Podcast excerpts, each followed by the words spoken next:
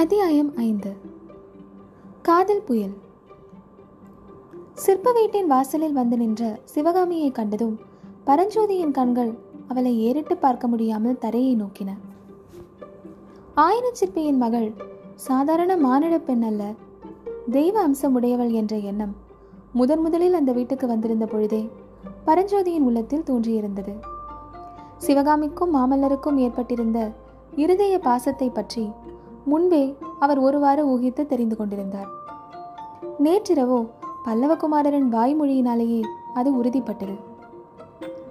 அரண்மனை நிலா மாடத்தில் சரத்கால சந்திரனின் அமுதகிரண போதையை அனுபவித்துக் கொண்டு சிநேகிதர்கள் இருவரும் பேசிக் கொண்டிருந்த போது மாமல்லர் தம்முடைய இருதயத்தையே அவருக்கு திறந்து காட்டிவிட்டார். இத்தனை நாளும் மாமல்லரின் உள்ளத்தில் அணை போட்டு தடுத்து வைத்திருந்த பிரேமை பிரவாகமானது அவருடைய இருதய அந்தரங்கத்தை வெளியிடக்கூடிய உற்ற தோழன் ஒருவன் கிடைத்த உடனே அணையை ஒரே மோதலில் இடித்து தள்ளிவிட்டு அமோக வெள்ளமாக பாய்ந்தது.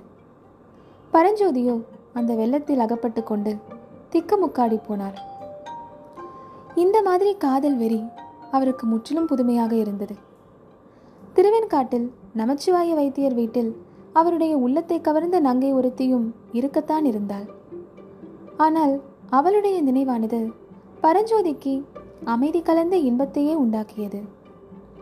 ஆனால் மாமல்லருடைய காதலோ அவருடைய உள்ளத்தை கடும் புயல் காற்று சுழன்றடிக்கும் மலை சூழ்ந்த பிரதேசமாகவும் திடீர் திடீர் என்று தீயையும் புகையையும் கக்கும் எரிமலையாகவும் பிரம்மாண்டமான அலைகள் மலைமலையாக எழுந்து மோதும் சூடா குடா கடலாகவும் செய்திருப்பதை பரஞ்சோதி கண்டார்.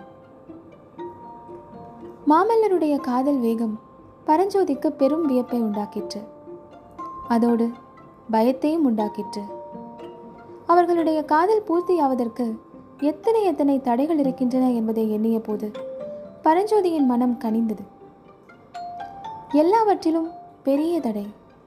மகேந்திர சக்கரவர்த்தியின் விருப்பம் வேறு விதமாக இருந்ததே ஆகும். அந்த பெருந்தடைக்கு பரிகாரம் உண்டா? அது எப்போதாவது நிவர்த்தியாக கூடுமா சென்ற எட்டு மாதத்தில் சக்கரவர்த்தியிடம் நெருங்கி பழகி அவருடைய அன்புக்கும் நம்பிக்கைக்கும் பாத்திரமாகி. அநேக விஷயங்களில் அவருடைய அந்தரங்க கருத்துக்களை எல்லாம் அறிந்திருந்த பரஞ்சோதி மாமல்லரின் காதலை பற்றி சக்கரவர்த்திக்கு தெரியும் என்றும் அதை அவர் விரும்பவில்லை என்றும் திட்டமாய் தெரிந்து கொண்டிருந்தார். எனவே இப்போது அவருடைய நிலைமை மிகவும் தர்ம சங்கடமாய் போயிருந்தது. ஒரு பக்கத்தில் அவருடைய மனப்பூர்வமான பக்திக்கு பாத்திரமானவரும் தந்தையின் ஸ்தானத்தை வகிப்பவருமான மகேந்திரர் குமார சக்கரவர்த்தியின் உள்ளத்தை சிவகாமியிடமிருந்து திருப்ப விரும்புகிறார் என்பதை அவர் அறிந்திருந்தார். மாமல்லரோ தம்முடைய இருதய அந்தரங்கத்தை எல்லாம் வெளியிடுவதற்கு உற்ற துணைவராக அவரை பாவித்து தம் மனோரதத்தை நிறைவேற்றி கொடுப்பதற்கு அவருடைய ஒத்தாசையை எதிர்பார்க்கிறார். சக்கரவர்த்திக்கு உகந்ததை செய்தால் தம்மை நம்பிய சிநேகிதருக்கு துரோகம் செய்வதாகும். சிநேகிதருக்கு உகந்ததை செய்தாலோ சக்கரவர்த்திக்கு விருப்பமில்லாததை செய்ததாக முடியும். இந்த தர்ம சங்கடம் ஒருபுறம் இருக்க சிவகாமியின் நிலைமைதான் என்ன? அவளுக்கு நன்மையானது எது? இந்த பொருத்தமில்லாத காதலினால் அவளுக்கு உண்மையில் நன்மை உண்டாகுமா? இந்த விஷயத்தில் ஆயனருடைய அபிப்பிராயம்தான் என்ன? இத்தனை மனக்குழப்பங்களுக்கிடையே ஒன்று மட்டும் மிக தெளிவாக இருந்தது. சிவகாமி என்று எண்ணியதுமே அவருடைய மனதில் பக்தியும் மரியாதையும் அன்பும் அபிமானமும் சங்கோஜமும் வாத்சல்யமும் கலந்த புனிதமான தெய்வீக உணர்ச்சிதான் தோன்றிற்று. சிவகாமி விஷயத்தில் பரஞ்சோதியின் மனநிலைமைக்கு தகுந்த உதாரணம் சொல்ல வேண்டுமானால் சீதாதேவி விஷயத்தில் லக்ஷ்மணனுடைய மனநிலைமையை தான் சொல்ல வேண்டும். ரதத்தில் இருந்தது மாமல்லர் அல்ல என்று கண்டதும் வருகிறவர்கள் வேறு யார் என்று தெரிந்து கொள்ளக்கூட சிவகாமி ஆசைப்படவில்லை. உடனே அவளுடைய கவனம் ரதத்தை ஓட்டிக்கொண்டு வந்த கண்ணபிரான் மீது சென்றது. கண்ணபிரான் ரதத்தின் முகப்பு தட்டிலிருந்து குதித்து முன்னால் வர பரஞ்சோதி அவனை தொடர்ந்து பின்னால் வந்தார். அவர்கள் நெருங்கி வந்ததும் சிவகாமி கண்ணபிரானை நோக்கி அண்ணா வீட்டில் எல்லோரும் சௌக்கியமா? என்று கேட்டாள். அவளுடைய குரலில் தீனமும் ஏமாற்றமும் நன்கு தொனித்தன.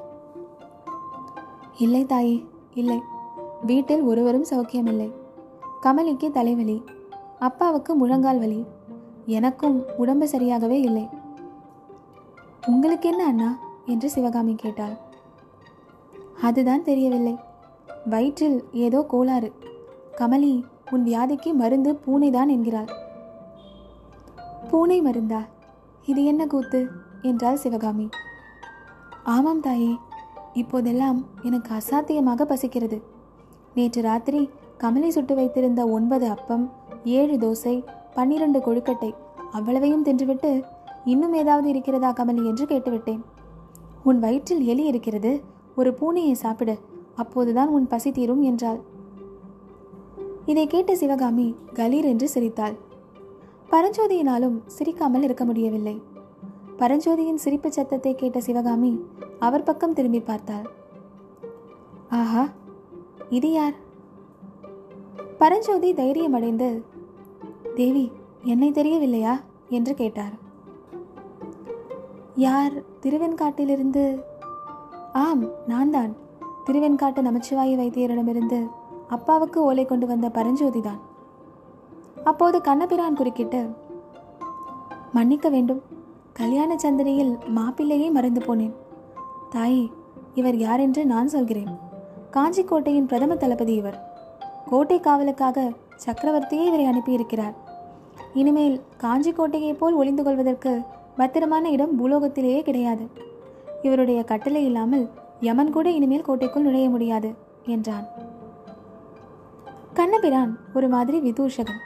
இந்த மாதிரியெல்லாம் மாமல்லரிடமே பேசுவதற்கு உரிமை பெற்றவன் என்று பரஞ்சோதி அறிந்திருந்தார். எனவே அவனுடைய பேச்சை பொருட்படுத்தாமல் சிவகாமியை நோக்கி அப்பா எங்கே? உள்ளே இருக்கிறாரா? என்று கேட்டார். கண்ணபிரானுடைய வேடிக்கை பேச்சு அந்த சமயம் சிவகாமிக்கும் பிடிக்கவில்லை என்பது அவளுடைய முகக்குறி காட்டிற்று. அப்பா அதோ வருகிறார் என்றாள். பரஞ்சோதி திரும்பி பார்த்தார். ஆயனர் மரத்தடியிலிருந்து வீட்டை நோக்கி வந்து கொண்டிருந்தார். அவர் அருகில் வந்ததும் தளபதி பரஞ்சோதி ஐயா என்னை அடையாளம் தெரிகிறதா? என்று கேட்டார். உடனே ஆயனரும் ஆவலுடன் யார்?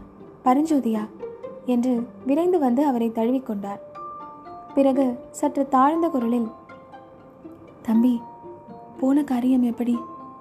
காயா பழமா? என்று கேட்டார். அப்போது அவருடைய கண்களில் தோன்றிய வெறியையும் குரலில் துணித்த பரபரப்பையும் கவனித்த பரஞ்சோதிக்கு கண்ணில் நீர் துளிர்த்தது.